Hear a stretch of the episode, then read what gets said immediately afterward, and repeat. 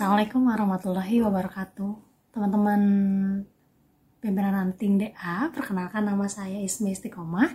Saya Ketua Bidang Ibmawati Pimpinan Pusat Ikatan Pelajar Muhammadiyah. Salam kenal, terima kasih sudah diundang. Meskipun hari ini memang uh, kondisinya sedang pandemi Jadinya kita nggak bisa ketemu langsung. Nah, uh, sebenarnya saya sempat diundang sama teman-teman DA hmm, beberapa kali tapi baru kali ini bisa uh, hadir lah bukan hadir apa ya namanya bisa uh, mengisi secara virtual karena melalui pandemi. Nah blessnya pandemi, pandemi ini memang uh, yang dari daerah-daerah yang tidak bisa saya kunjungi jadinya bisa tetap dikunjungi meskipun dalam kondisi virtual uh, selamat uh, ya nggak apa-apa ya mudah-mudahan uh, pandemi ini secara uh, segera berlalu biar kita bisa bertemu di kesempatan yang lebih nyata. Teman-teman uh, di sini sih malam ya jadi saya bilangnya selamat malam. Semoga semuanya bahagia dan penuh uh, berkat. Nah teman-teman uh, sebenarnya saya senang sekali diundang sama teman-teman DA saya juga bingung kenapa dikasih materi critical thinking karena uh, saya tidak berpikir bahwa saya juga apakah saya sudah berpikir kritis tapi uh, mudah-mudahan ini bermanfaat. Meskipun mungkin banyak lebih banyak orang-orang uh, di luar sana yang bisa mengisi materi critical thinking dengan baik.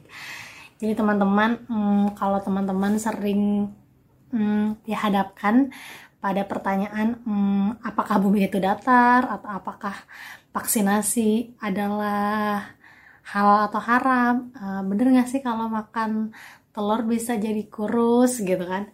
Nah setiap hari kita tuh uh, dihadapkan oleh keputusan-keputusan yang penting. Dari keputusan-keputusan yang sepele uh, sampai keputusan yang lebih besar dalam kehidupan kita. Misalnya ya tadi pertanyaan tadi atau akan sekolah ke mana setelah ini atau akan ikut organisasi apa atau sebenarnya dia sayang gak sih sama kita atau enggak kalau itu enggak ya. Yang jelas uh, kita di kita di kita di terus dibombardir uh, with so many decision gitu. Jadi kita selalu dihadapkan pada keputusan-keputusan dalam hidup setiap hari, baik itu sederhana maupun yang lebih complicated.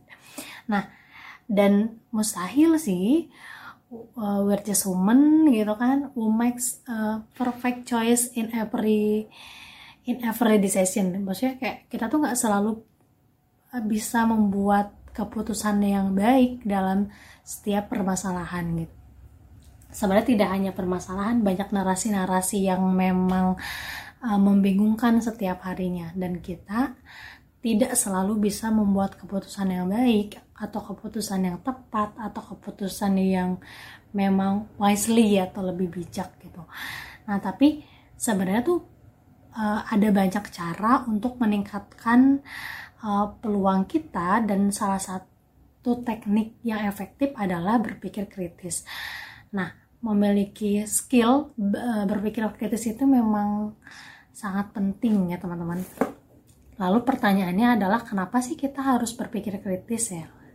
Ini tuh abstrak banget sebenarnya. Jadi karena karena ini cara untuk berpikir kritis, setiap hari kita selalu dihadapkan Uh, dengan berbagai isu lalu yang mungkin tuh sedikit banyak berpengaruh dalam hidup kita. Yang mungkin we cannot always uh, face it with biner gitu. Kadang tuh uh, isunya tuh gak bisa milih ini tuh benar atau ini salah uh, atau it's not as always easy uh, it, it is black or white gitu kan Eh, kita tidak selalu memiliki skill untuk bersikap, untuk menentukan arah yang matang, untuk mantep gitu loh kalau ini tuh benar. Uh, dan wise kalau misalnya oh ya ini tuh baik loh atau ini tuh kayaknya uh, ini yang paling benar. Nah kita tuh tidak pernah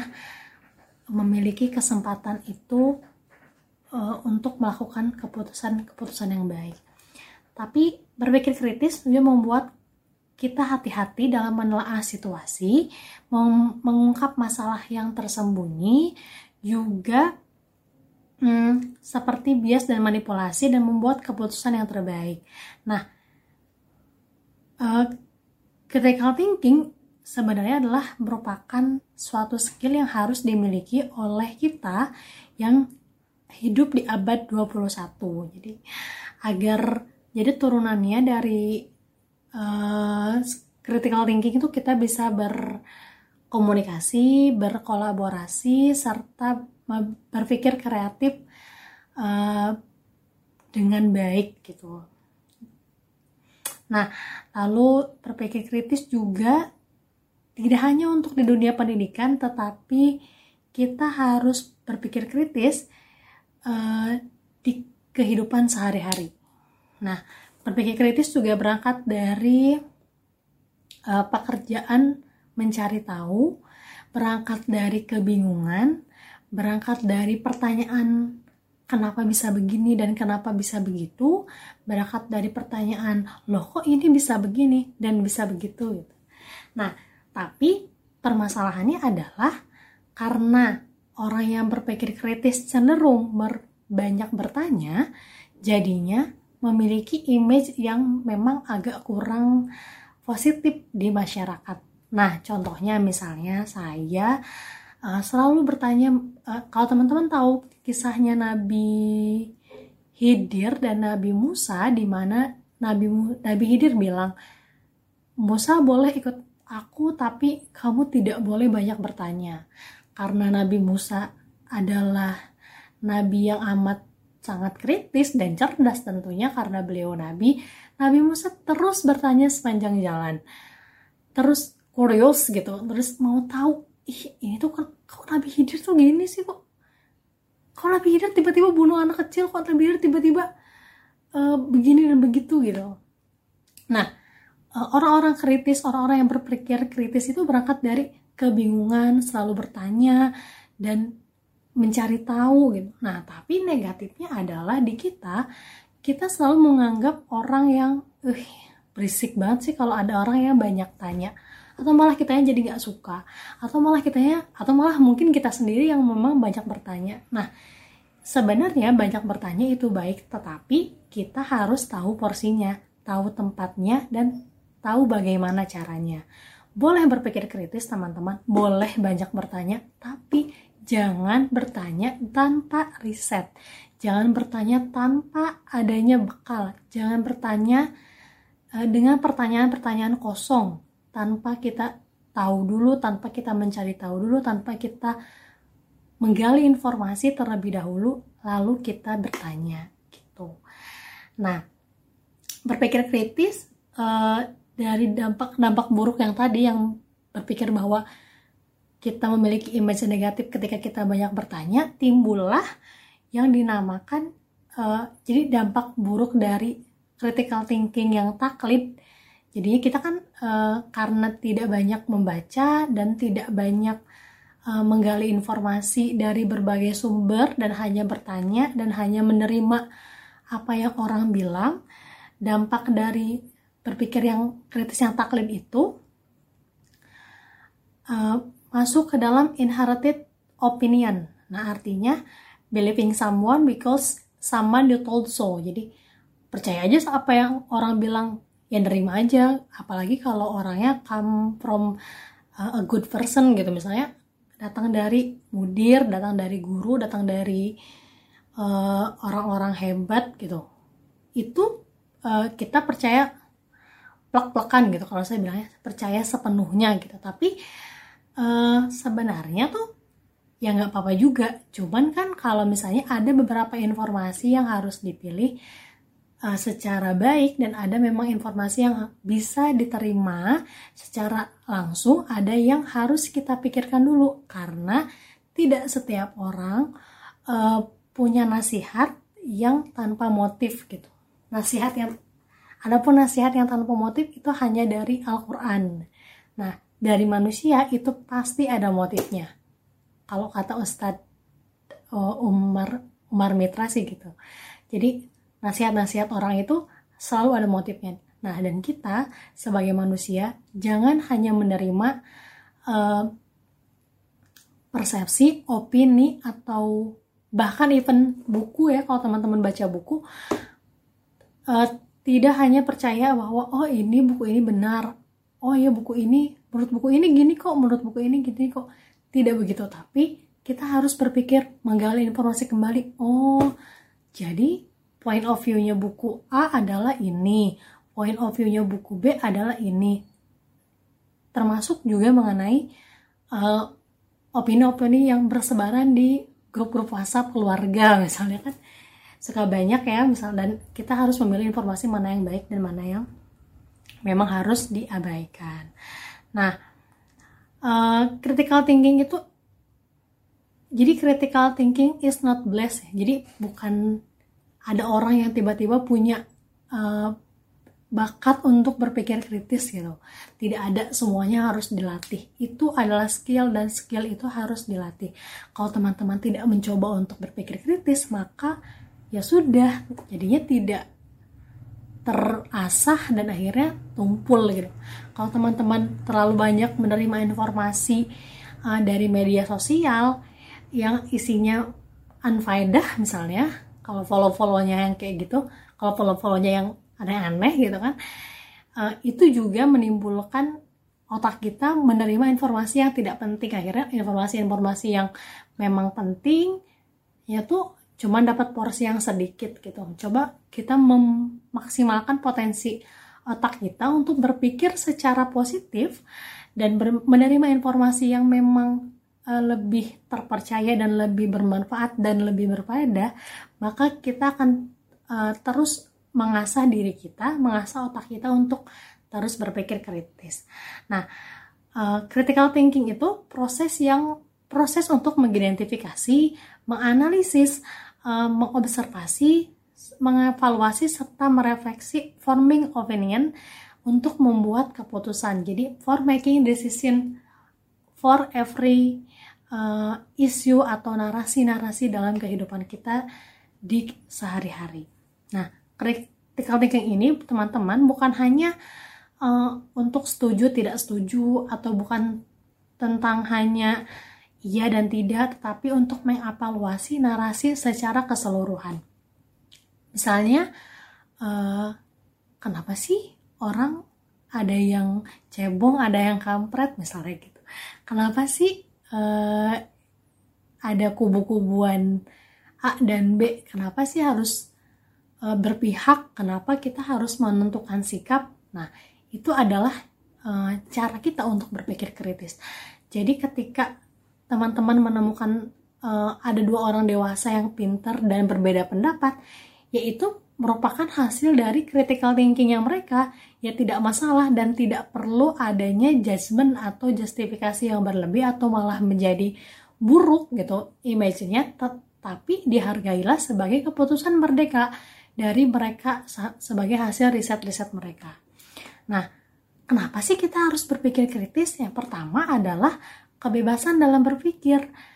Jadi kita punya kepemilikan 100% atas keputusan kita melakukan atas kemauan kita sendiri. Jadi kita nggak taklid, kita tidak ikut-ikutan orang, nggak ikut-ikutan uh, arus. Ya.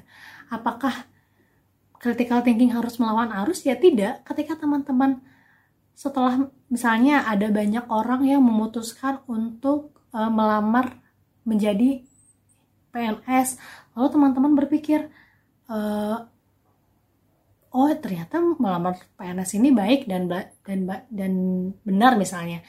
Tak boleh teman-teman tetap melakukan pendaftaran CPNS tapi itu dipikirkan uh, sejak eh karena memang teman-teman punya reasonable sendiri bukan karena ikut-ikutan arus bukan karena orang tua bukan karena A dan B atau kenapa sih harus kuliah di Unpad misalnya gitu.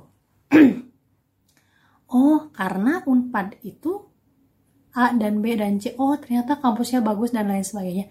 Tidak terpengaruh oleh karena teman ikutan ke unpad jadi we kita ikut ke unpad. Nggak gitu teman-teman. Tapi uh, kita mempunyai keputusan sendiri kita punya reason reasoning sendiri kita sudah mengobservasi, mengidentifikasi, menganalisis sehingga kita membuat keputusan diri membuat keputusan sendiri dan keputusan itu bisa dipertanggungjawabkan.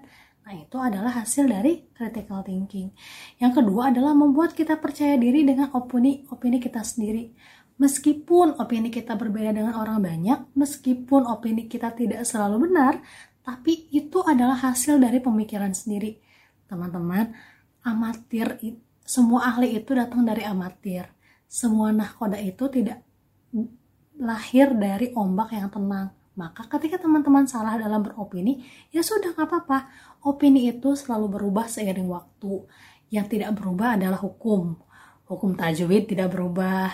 Hukum uh, alam tidak berubah. Hukum Newton juga tidak pernah berubah. Tapi opini selalu berubah.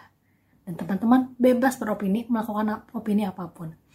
Yang ketiga adalah menjadi lebih open minded. Nah, menjadi kepikir, uh, berpikir terbuka nih untuk uh, menjadi aware ternyata banyak pandangan-pandangan dari orang lain dan lebih baik. Misalnya, saya selalu merasa uh, saya suka galau. Wah, galau. Maksudnya gini, ketika saya punya keputusan, misalnya saya lagi rapat PPIPM nih, Terus uh, memutuskan muktamar harus online atau tidak online.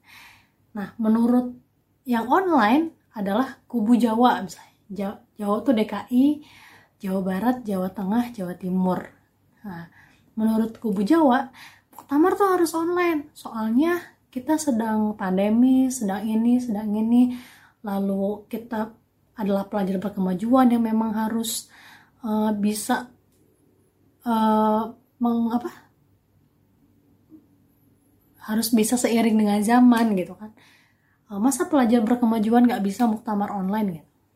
Tapi ada suara dari wilayah-wilayah timur misalnya atau wilayah-wilayah Sumatera yang enggak kita nggak bisa muktamar online. Kita harus muktamar offline di mana semua orang harus datang ke satu wilayah. Kita harus muktamar di sana. Nggak mau tahu nggak apa-apa nggak banyak. Yang jelas kita harus muktamar offline karena kita nggak bisa. Di sini di sini susah sinyalnya. Anak-anak nggak bisa ikut euforia. Ini mengurangi esensi dan lain sebagainya. Saya terkadang kalau ikut jauh ikut pendapatnya orang-orang Jawa kubu Jawa wah iya juga nih. Bener juga nih. Kita kan lagi pandemi nggak mungkin nih kita harus muktamar offline. Tapi ketika saya dengar alasan dari teman-teman dari wilayah timur dan wilayah Sumatera oh iya juga. Kasihan mereka nggak bisa ikut muktamar gitu. Kasihan nanti muktamarnya nggak efektif dan lain sebagainya. Itu juga reasonable gitu. Nah dan yang kita lakukan ketika kita ingin berpikir kritis adalah menggali informasi sebanyak-banyaknya membenarkan informasi yang orang katakan dan kita mengolah sendiri. Oh dipilih nih dan kita memutuskan sendiri. Oh menurut kita tuh oh ya baiknya kayaknya hybrid aja nih win-win solution gitu kan. Hybrid aja oh hybrid. Oh iya nih kayaknya muktamarnya hybrid aja diusulkanlah muktamar hybrid. Nah itu contohnya adalah critical thinking. Nah yang ketiga adalah eh yang keempat adalah men, meningkatkan fungsi literasi atau memahami ide gitu. Nah sebenarnya literasi orang-orang Indonesia ini sudah cukup baik. Teman-teman DA pasti lebih banyak baca buku. Tapi tidak difungsikan. Jadi baca buku lewat aja, baca buku lewat aja. Tapi setelah baca satu buku diresapi lalu dikritisi harusnya ya baiknya. Oh ternyata menurut Boya Hamka ini tuh boleh atau menurut Boya Hamka ini tuh kalau misalnya baca buku Boya Hamka atau misalnya habis baca bukunya Yuval Noah gitu kan. Oh ternyata manusia teh begini dan begitu gitu. Oh ternyata dia berpendapat bahwa ini dan itu. Oh apakah ini benar? Oh ternyata ah enggak. Nggak apa-apa kalau teman-teman merasa tidak sepakat dengan satu buku ya nggak apa-apa. Meskipun dia misalnya lebih pintar ya nggak apa-apa juga. Ketika kita tidak satu pendapat dengan orang lain karena kita mempunyai opini sendiri yang tidak masalah gitu kan. Ketika kita men mengungkapkan uh, opini sendiri ya nggak apa-apa juga nggak masalah. Tapi yang harus diingat adalah harus beretika dan tidak menyakiti orang lain.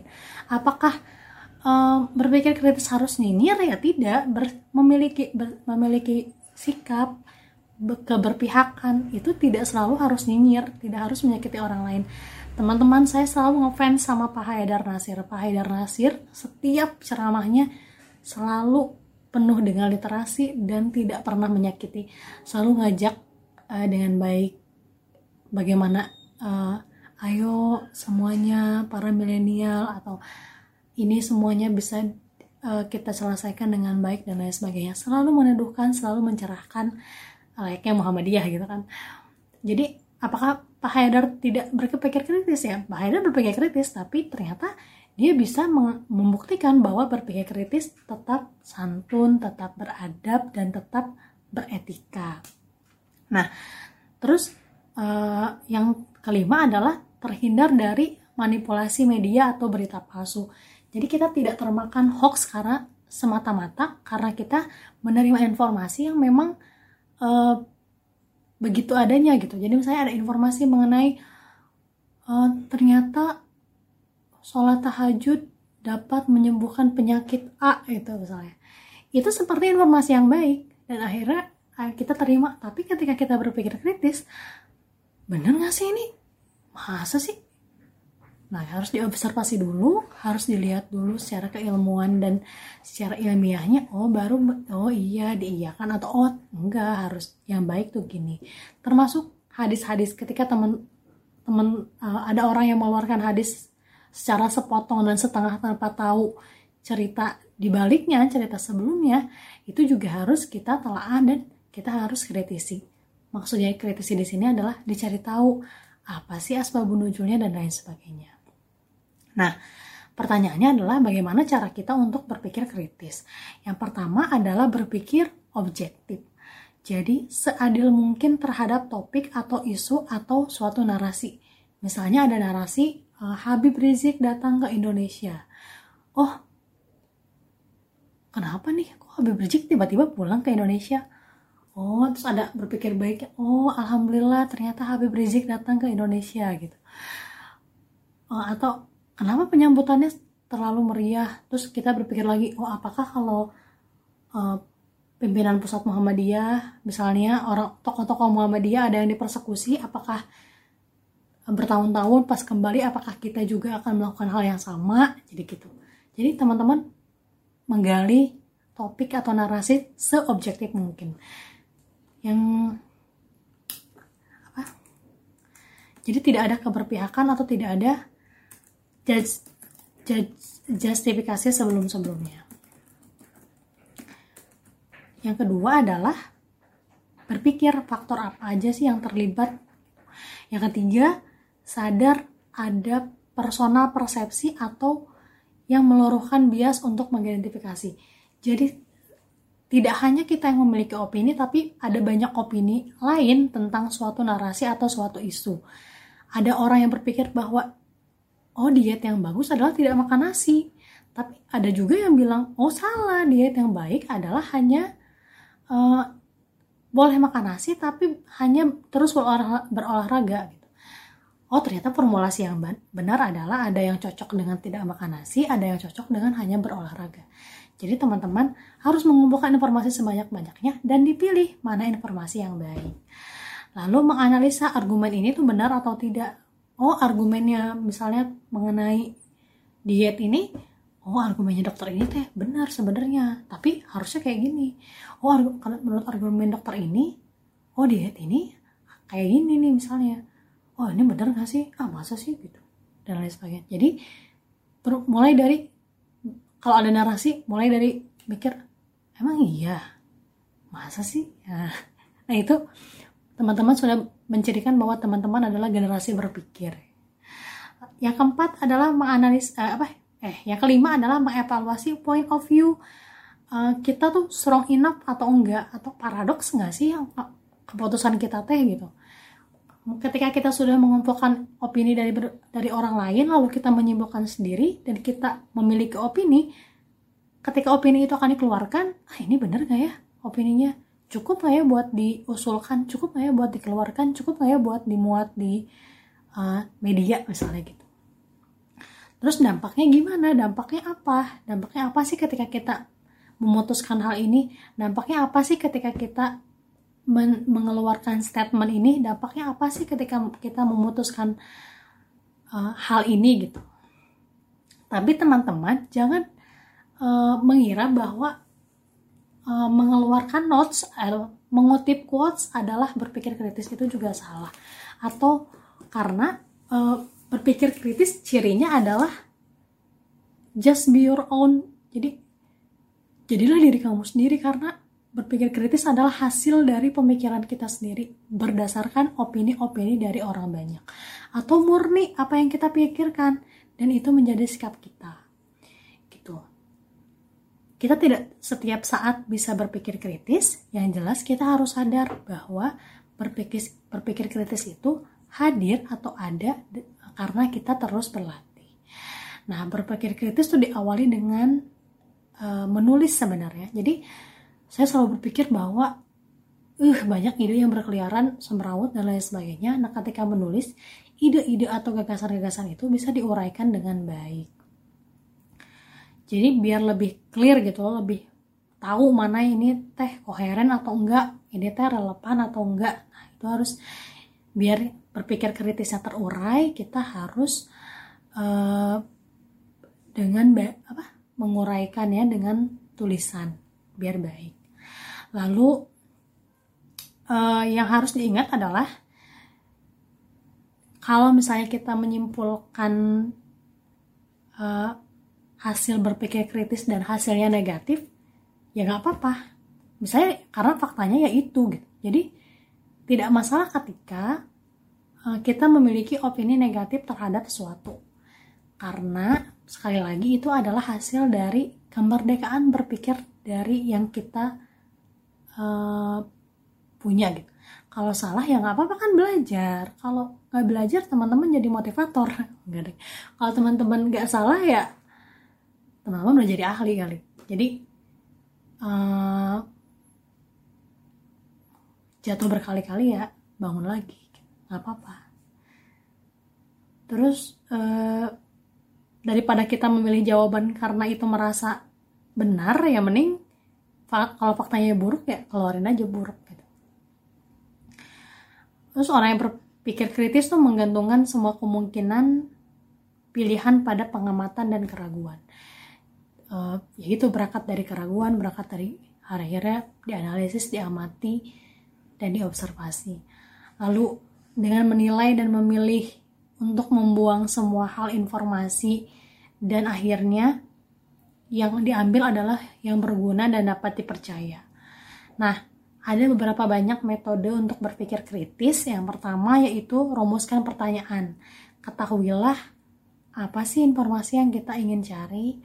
Yang kedua, kumpulkan informasi uh, untuk menentukan yang relevan sesuai dengan tujuan. Yang ketiga, terapkan informasi yang ada. Logis nggak sih ini? Atau bener nggak ya? cukup irasionalkah apa yang uh, kita kasih gitu yang keempat pertimbangkan implikasinya memilih A kita bakal bagaimana memilih B kita harus apa tentukan hipotesisnya kalau memang misalnya hasilnya A uh, kita berarti ngapain? Kalau memang misalnya hasilnya tidak begini maka kita harus ngapain? Jadi ditentukan hipotesisnya apa. Lalu pelajari sudut pandang lain. Kenapa ya si bapak A ngomongnya kok kayak gini sedangkan bapak B ngomongnya kayak gini? Keduanya kan orang-orang yang cerdas gitu misalnya dapat dipercaya kamu come from uh, good people gitu. Kenapa ya bisa berbeda pemikirannya? Lalu dianalisis dan dipahami oh ternyata ini dan ternyata itu. Jadi jangan berpikir kritis secara taklid tapi mulailah mencari tahu dengan banyak informasi dari berbagai sumber yang terpercaya dan dapat dipertanggungjawabkan. Nah, berpikir kritis ini dapat membuat kita menemukan banyak informasi yang kita dapatkan dan menemukan apa yang kita cari. Jadi teman-teman, uh, berpikir kritis adalah hasil dari apa yang kita pikirkan melalui banyak media, banyak informasi melalui banyak analisis, identifikasi, dan observasi. Uh, hari ini yang saya takutkan dari generasi-generasi milenial adalah mempercayai informasi atau sepakat dengan pandangan orang-orang yang memang tidak pada pakarnya. Misalnya percaya sama selebgram. Nah, uh, selebgram ini sebenarnya memang mm, orang-orang yang cukup gitu untuk ya namanya juga influencer ya memang harus menginfluence orang untuk berpendapat yang sama tetapi tidak semua influencer memiliki kapasitas yang baik untuk mengkritisi suatu isu atau narasi nah yang harus kita lakukan adalah mencoba menelaah eh, mencoba berpikir kritis mencoba mempertanyakan kembali apakah ini benar atau apakah ini salah apakah ini tepat atau apakah ini tidak tepat semuanya ada dalam diri teman-teman, semuanya ada dalam keputusan teman-teman. Uh, sekali lagi, just be your own. Uh, tetap jadi diri sendiri, tetap berpikir kritis, uh, selalu latihan, selalu membaca, tetap menulis biar ide-ide dan gagasannya tetap clear dan terurai. Uh, terima kasih. Nun Assalamualaikum warahmatullahi wabarakatuh.